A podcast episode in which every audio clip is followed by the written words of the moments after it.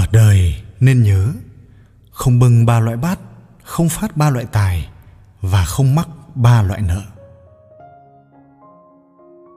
Tục ngữ có dạy, không bưng ba loại bát, không phát ba loại tài, không mắc ba loại nợ. Chính là lời dạy dành cho người trên có mẹ già, dưới có con nhỏ. Câu tục ngữ này bao quát hết toàn bộ phương diện trong cuộc sống, gần như là nguyên tắc xử thế của mỗi người nếu như ai ai cũng có thể dựa theo nguyên tắc này để yêu cầu bản thân mình, thì chắc chắn cuộc đời của chúng ta sẽ trở nên rất tốt đẹp. Vậy chúng ta hãy cùng tìm hiểu ý nghĩa của lời dạy này nhé.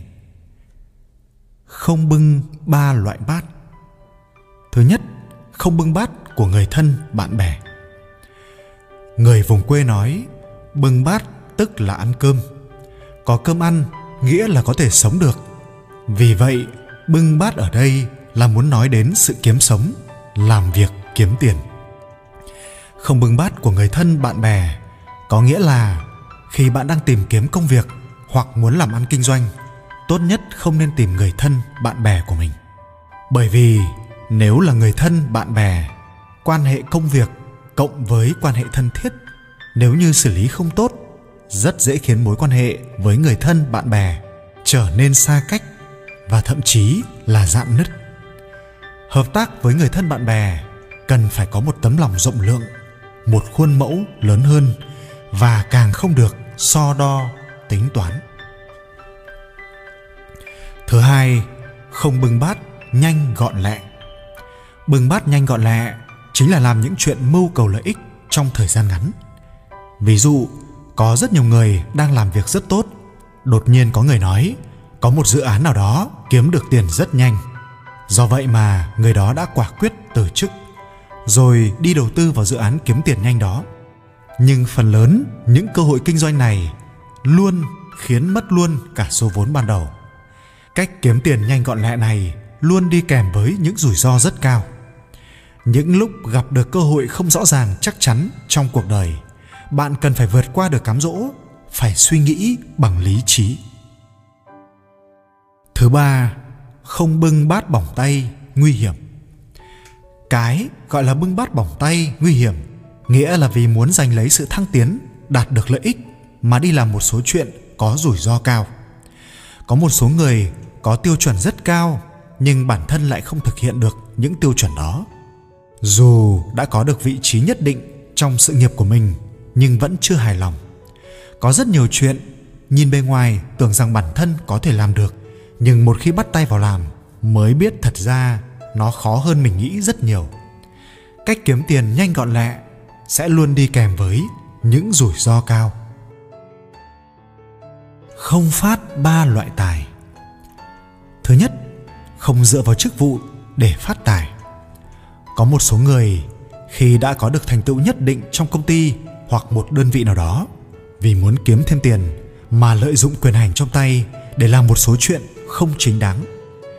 Tuy có thể kiếm được một chút tiền, nhưng nếu như xảy ra chuyện thì cũng khiến cho sự nghiệp mà mình cố gắng phấn đấu suốt đời bị hủy hoại trong chốc lát. Quân tử chỉ thích tiền của kiếm bằng con đường chân chính chính đáng, kiếm tiền một cách đường hoàng. Tuyệt đối không vì một chút tiền mà đi rủi ro cả sự nghiệp thứ hai, không phát tài vượt quá mức ba loại tình cảm. Không phát tài vượt quá mức ba loại tình cảm, nghĩa là không vì làm giàu mà bỏ mặc tình cảm của người thân, bạn bè và gia đình. Văn hóa truyền thống luôn dạy chúng ta rằng phải hiếu kính với người nhà, phải kính trọng người thân, phải chân thành với bạn bè. Ba loại tình cảm này là thứ vô cùng quý giá, bao nhiêu tiền cũng không thể sánh bằng. Vì vậy không nên thông qua việc sử dụng cạn kiệt tình cảm của họ để phát một chút tài lộc nhỏ. Thứ ba, không phát tài bằng việc làm hại người khác. Phát tài bằng việc làm hại người khác chính là thông qua việc làm tổn hại lợi ích của người khác để làm giàu cho bản thân mình. Đừng làm những chuyện hại người lợi mình, bởi vì cuộc đời còn rất dài. Lúc lên voi, lúc xuống chó nói không chừng đến một lúc nào đó, bạn rơi vào trong tay của người ta thì sao? Lưới trời lồng lộng, thưa mà khó lọt. Không mắc ba loại nợ. Thứ nhất, không mắc nợ con cái.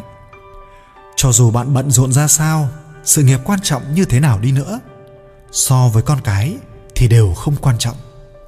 Trong quá trình đồng hành cùng con khôn lớn, sự vắng mặt của mỗi một thời khắc quan trọng đều là một sự hối tiếc không thể nào bù đắp được. Vợ con, cha mẹ đều là những người quan trọng nhất trong cuộc đời mỗi người. Không nên làm những chuyện có lỗi với họ. Sự hiện diện của vợ và con cái, ơn nuôi dưỡng của cha mẹ đều là những thứ quý giá nhất trong cuộc đời mỗi người. Thứ hai, không mắc nợ cha mẹ. Tục ngữ có câu con muốn nuôi mà cha mẹ không còn. Đây chính là sự hối tiếc của người con vì đã không làm tròn bổn phận với cha mẹ, cũng là mắc nợ cha mẹ.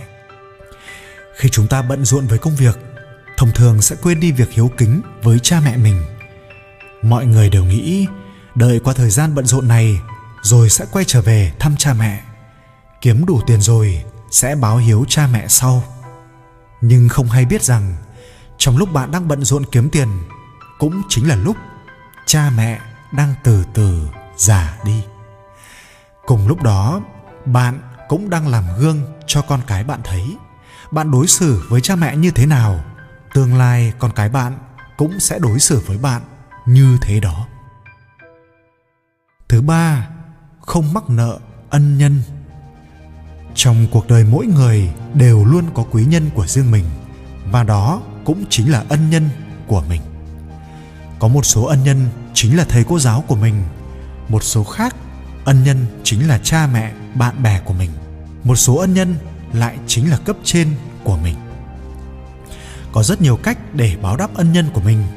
Có thể là sự trưởng thành của chính bản thân mình, cũng có thể là một lời thăm hỏi ấm áp, hoặc sự quan tâm, hoặc là sự giúp đỡ, vân vân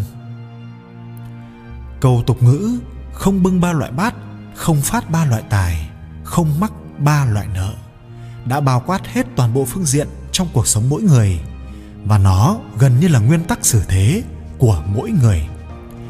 Nếu như ai ai cũng có thể dựa theo nguyên tắc này để yêu cầu bản thân mình, làm lề thói để gian đe mình, thì chắc chắn cuộc đời của chúng ta sẽ trở nên tốt đẹp hơn mỗi ngày.